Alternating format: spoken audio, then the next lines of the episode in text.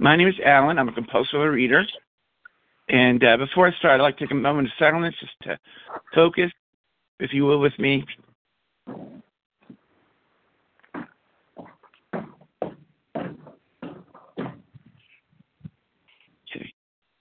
Well, this program is really precious to me. I need to share a little bit background, where I was, where I'm going, and where I am today, I guess. I came to a main theme I like to share when I share my story is hope. And for me, that means hold on to the pain ends. You know, when I came into OA, I came from a family of compulsive overeaters, an Italian Jewish family, and I was the firstborn male of my generation, which if you know anything about Italian Jewish family, you know how important that is. Not only was I the firstborn male grandchild, but I was also born on my grandmother's birthday.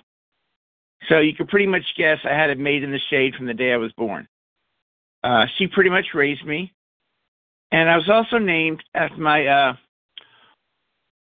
her one sibling that didn't make it to America. He died in the concentration camps. And that was my Uncle A.B. And people always ask, you know, well, how does A.B. and Alan have anything to do with each other? And they really don't. My grandparents gave me my Hebrew name, which is Avraham Daniel Ben Davida Kohen, and you'll be tested on that later, so hope you're paying attention. But basically, in English, it's Abraham Daniel, son of David, and I come from the line of Aaron, the high priestly lineage. And my parents gave my English name, which is Alan Drew. No idea where it came from, but they liked it. And all growing up, I was the apple of my grandmother's eye. They had saved all their lives, my grandparents, not when they would have kids, but when they have grandkids. And when I came along, it was Brooklyn, New York, and they had bought a house with 3 stories, finished basement, and 5 bedrooms. We even had enough room in the backyard for a swing set, which is not very common in New York. And all growing up, my grandmother and my grandfather raised me, my great aunts and uncles. And my grandmother started a bank account the day I was born. One for my bar mitzvah when I was 13, and the other one was for my wedding, which I believe she had planned for 21. I can't say she had that planned out in detail, but she did send me on my first date when I was 12 years old with a little girl next door to see the movie Love Story. So I kind of think she had something planned there too. But during my growing up years, I was the apple of her eye. I could do no wrong. We were very close.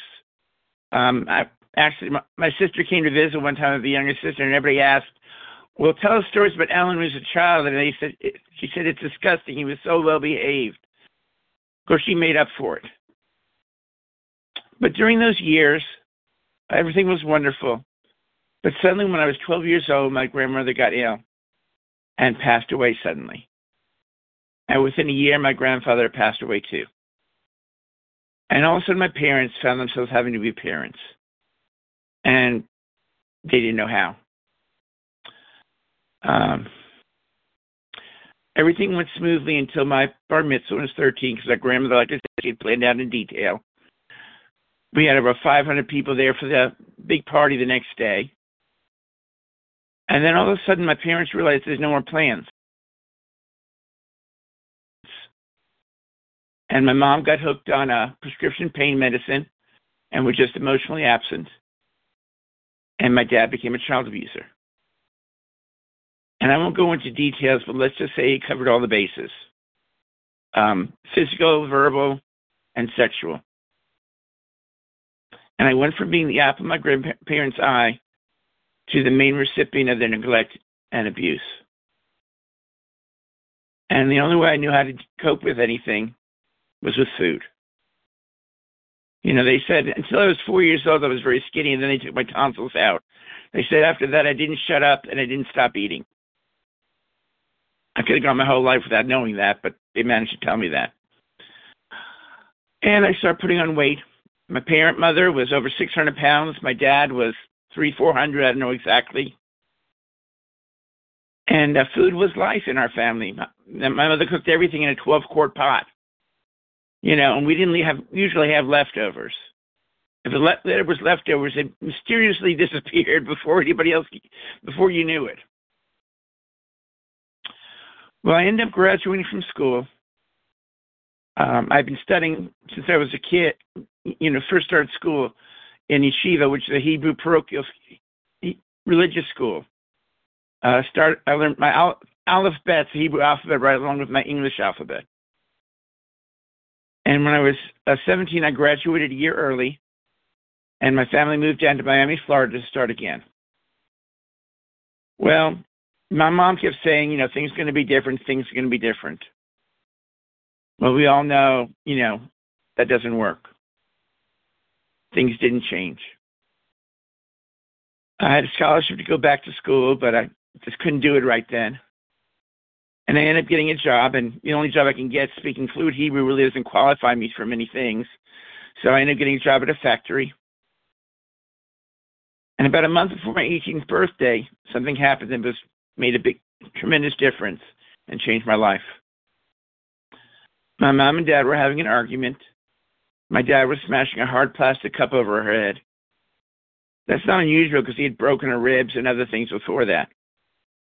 But what was unusual was my reaction. Next thing I know, he's down on the bed with my hands around his throat, choking him. I was bleeding from my fart off my arm, and to this day, I don't know how that happened. But I do know that as soon as I realized what I was doing, I let go and ran into the apartment, hysterical, shaking and sobbing. Because the one thing I swore never be was like my dad. Well, 3 days before my 18th birthday, while everybody was sound asleep, I got a paycheck, didn't tell them about it, and I packed about a little bit of clothing, and I snuck out about 5:45 in the morning where they were all sound asleep. Because I knew if they knew I was planning on leaving, I wouldn't have gone out there with both legs intact. And I also took the most important thing I had to have with me. And this is one of the things that qualifies me as a compulsive overeater. I took with me my muffin tin. I like making muffins, and I made really good ones. So my muffin tin had to go with me. Moved out on my own. They tried to drag me back home again, but of course at 18 in Miami, they couldn't do much of anything. And over the next year, I got a job working in an Italian restaurant, just helping out around the kitchen. Turns out I had a knack for food, and within a year, they were training me to be head chef with 3 chefs under me. Who knew compulsive overeaters are good with food? Not me. But I was. They said I could make dirt taste good. But during that time also, one day when I was 19, I was coming home from work, and somebody, as a joke, yelled out their car window and called me Baby Huey. Now, I don't know how many of y'all there, since I can't see anybody, are old enough to remember who Baby Huey was. But Baby Huey was a cartoon duck, tiny little bonnet, extremely large diaper. And for me, it was the straw to break the camel's back, because I remember going back to my apartment and taking a knife to my wrist and trying to commit suicide, because I just couldn't face another day. Fortunately, God made me a coward. And when I saw enough blood, I couldn't go through with it. I wasn't very happy about it back then, but today I'm very grateful for that, because I wouldn't be here otherwise. Back then, I just hated myself because I couldn't even commit suicide correctly. Well, when I was about 20 years old, someone I worked with, was one of the waitresses, was a friend of Bill's. And she knew about OA, and she talked me into going to a meeting. I didn't want to go, had no desire to go. I mean, I was not one of these people that were jumping on the diet bandwagon. There's only one diet I've done in my life officially. I mean, I've done times where I've tried to lose weight on my own by just eating right. But the only official diet I went on when it was in the restaurant, I had the money. I went to this doctor and he put me on the cookie diet. 2 cookies for breakfast, 2 cookies for lunch, and a moderate dinner. Like a compulsive reader knows what a moderate dinner is, you know, in the first place. If I'd known what that was, I wouldn't have been in that situation. And it worked at first. You know, I mean, they were okay. But, you know, they're cookies. by week two, I was eating them within the first 3 days. By the third week, they were gone the first day. And then, of course, I started getting weight right faster than ever. And the crazy thing about it is, again, that makes me a compulsive overeater, is that at one point, one of the chefs that worked under me during dinner rush at this restaurant in Miami during the season when it was packed out the door with people, hid one of my cookies as a joke. Well, that's all I'm supposed to eat, and he had hidden it. Well, you should have seen me stomping out into the middle of the dining room, yelling for the owner to come immediately and fire him on the spot because he stole my cookie. And I'm yelling at this in front of all these people. Well, we turned out we didn't fire him. He gave it back. He made peace, but never did that again. Of course, I never did the cookie diet again either. But a friend of Bill's talked me to go to an OA meeting. And it was right near where I lived. And I showed up because I knew if I didn't go, she wouldn't leave me alone about it. I didn't want to go, but she was going to be persistent. I showed up at the location. The lights were off. The door was locked. And I thought, yes, I get to go home now. I did what I said I was going to do, but I don't have to go through this. And right then and there, this dear, sweet older lady showed up in her car. She was responsible for turning everything on, and she was late.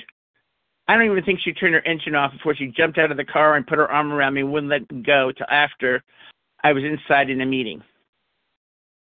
Now, this was in the 1980s, early 80s. And back then in Miami, everybody was doing Grape Sheet, except this one meeting.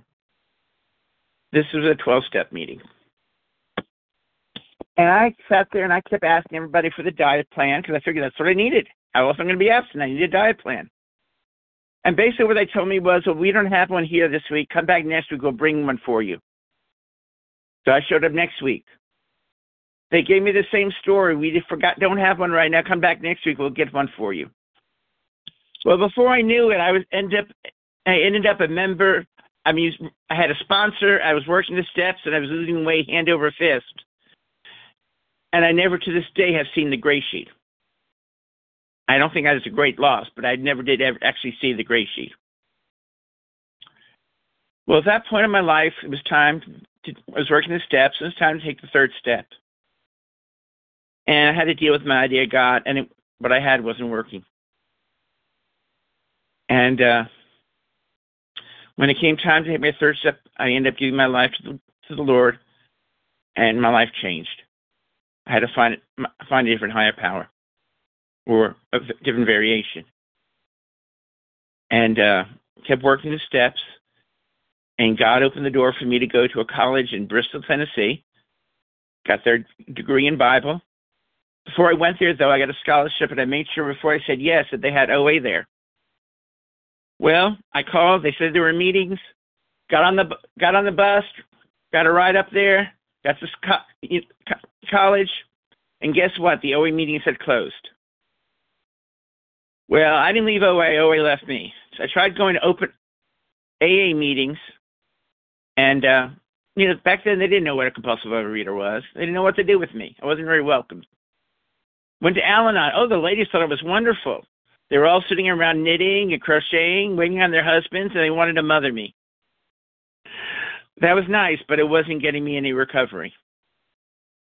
The only thing I remembered is that I had to get off sugar. And I've actually been off refined sugar since 1984. But I have to tell you that I learned to eat everything else under the sun. Over the next couple of years, I ended up graduating from college, moved down to Jackson, Mississippi to go to seminary, met my angel of a wife here. She's cheering me on in the background. She likes when I say that, but she is my angel. We were married, and about 18, almost 19 years ago now, I was diagnosed with a very rare liver disease, autoimmune hepatitis. Very rare. Only usually people from Eastern European background get it. The doctor said it's idiopathic, which means, as he put it, this was his words, we're idiots, we don't know what causes it. And they gave me 2 months to live. They sent me home from the specialist, from the hospital. We were driven 4 hours to. I said, go home and plan your funeral. Well, I had a lot of people praying, and my wife made me promise I wouldn't go unless I took her with me. And we don't do suicide, so I was stuck, which I'm very grateful because 19 years later, I'm still here. But I used that as an excuse that I was disabled to keep eating, and I didn't even care anymore. I ate to the point that when I came back into OA, I was 562 pounds. I no longer could walk. I was in a wheelchair. I had help getting dressed or bathing. And all I did was sit on the poor pity pot. I mean, after all, you can't blame me. I'm overweight because I'm disabled. I never thought of myself as being fat. I was disabled. Sounds so much better. Well, one of the things they told me when I became diagnosed with autoimmune hepatitis was that I'd be put on prednisone, which most of you probably know it's a steroid. And long-term use would eventually make me a diabetic. And I said, well, I'm not eating sugar.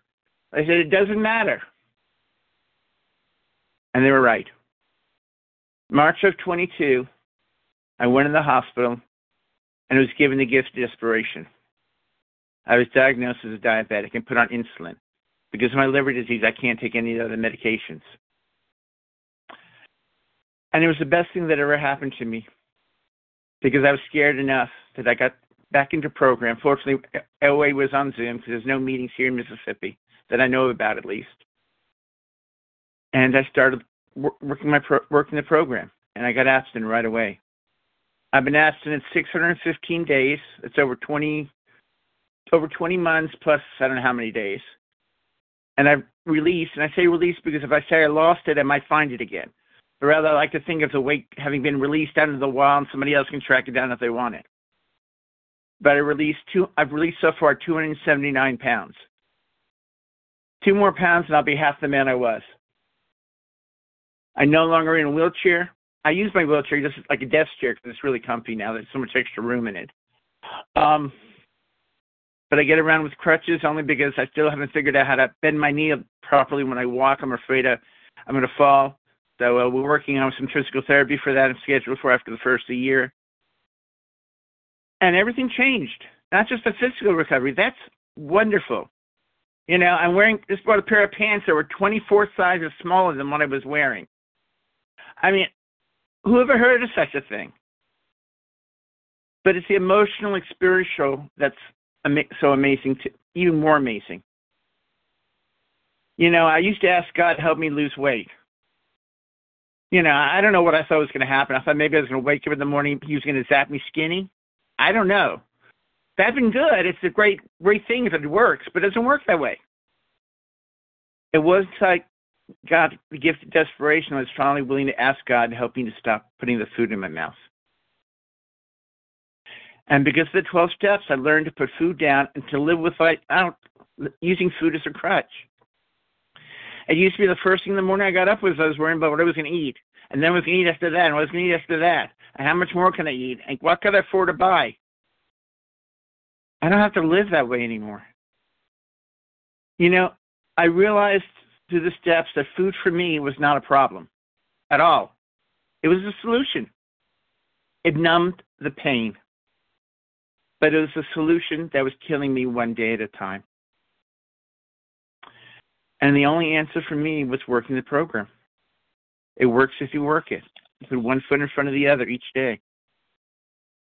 For me, the steps are simple.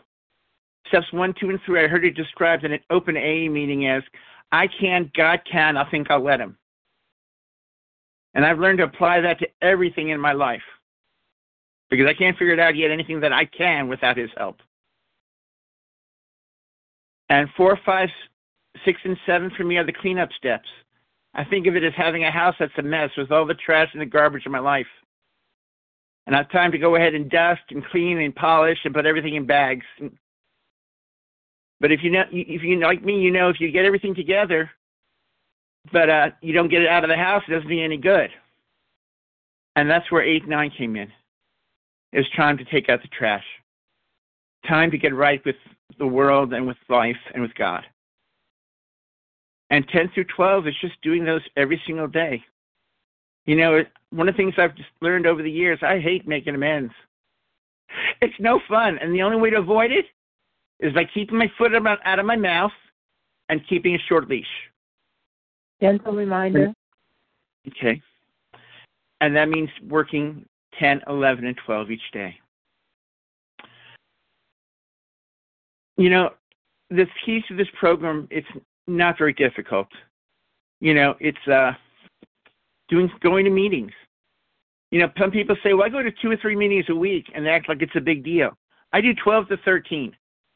I understand everybody can't do that, but it doesn't hurt to do as many as you can, because if you're at a meeting, that means you're not eating.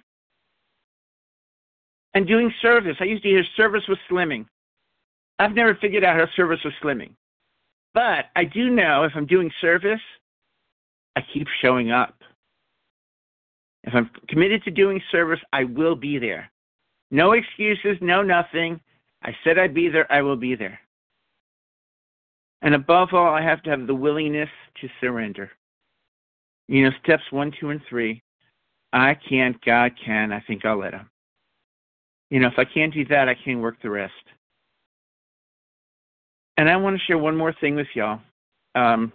You called me at a good time because about 2 weeks ago, I got out of the hospital.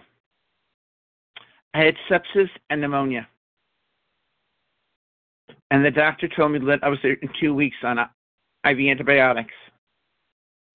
And I asked the doctor, and he said, if I had still been 562 pounds where I was 20 months ago, I probably wouldn't have made it. This program is a program of hope. It's a program of life. It's a program that gives me back choices in my world without focusing all the time on the food. When I was in my disease, the disease ran everything. Today, it doesn't anymore. Today, food is just food. And it's not because of anything I did. It's my higher power and working this program. You know, I tell newcomers that, you know, just put one foot in front of the other. Like a little kid when you're learning to walk, yeah, you're going to fall down some. Expect it to happen. It happens. But what does a little kid do? They pick themselves up, and they try to keep going. Before you know it, not only are you walking, you're running. And that's the magic, amazing part about this program, the miracle. For today, I'm alive, and I might not have been. I would have either died from the pneumonia, or I would have killed myself with food just at the rate I was going. When I lost so much weight, I'm amazing how many people have come to me and said they were just waiting for a phone call from my wife to tell me I'd had a heart attack and died. Actually, some of them were in tears when they saw me after not seeing me for quite a while. This program works if you work it, just one day at a time. And I don't mind having my phone number on there. My name is Allen K. My phone number is 601-942-6975. It'd be good if you text first, that way I know you're not a salesperson. They get crazy. But I always try to answer calls, and if I can't get to you right then, I'll get back to you soon. And I'll pass. Thank you. How do I turn myself off?